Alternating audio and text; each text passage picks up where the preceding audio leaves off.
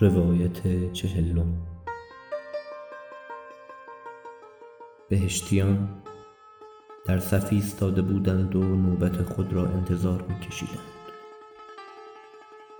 دروازه بهشت باز شد و فرشته ها پیش از هر کس جوانمرد را فراخواندند تا وارد بهشت شود بهشتیان اعتراض کردند و چرایش را پرسیدند و گفتند مگر جوانمرد چه کرده است که پیش از دیگران به بهشت می رود؟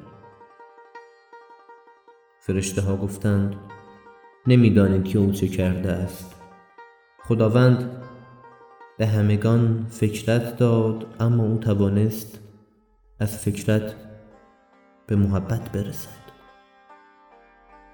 و از محبت به هیبت و از هیبت به حکمت. اما نیکو بود که او از حکمت به شفقت رسید. شما نبودید و نمی‌دانید که او با شفقتش چه می کرد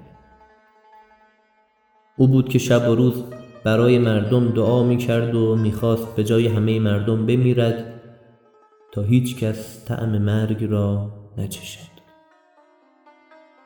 او بود که می‌خواست حساب همه مردم را از او بکشند تا در قیامت حسابی برای کسی نماند. او بود که از خدا خواهش می‌کرد به جای همه مجازات شود تا دوزخ از گناهکاران خالی بماند.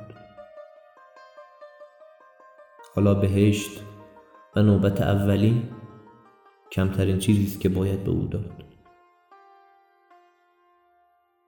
جوانمرد اما بهشت و نوبت اولین را قبول نکرد.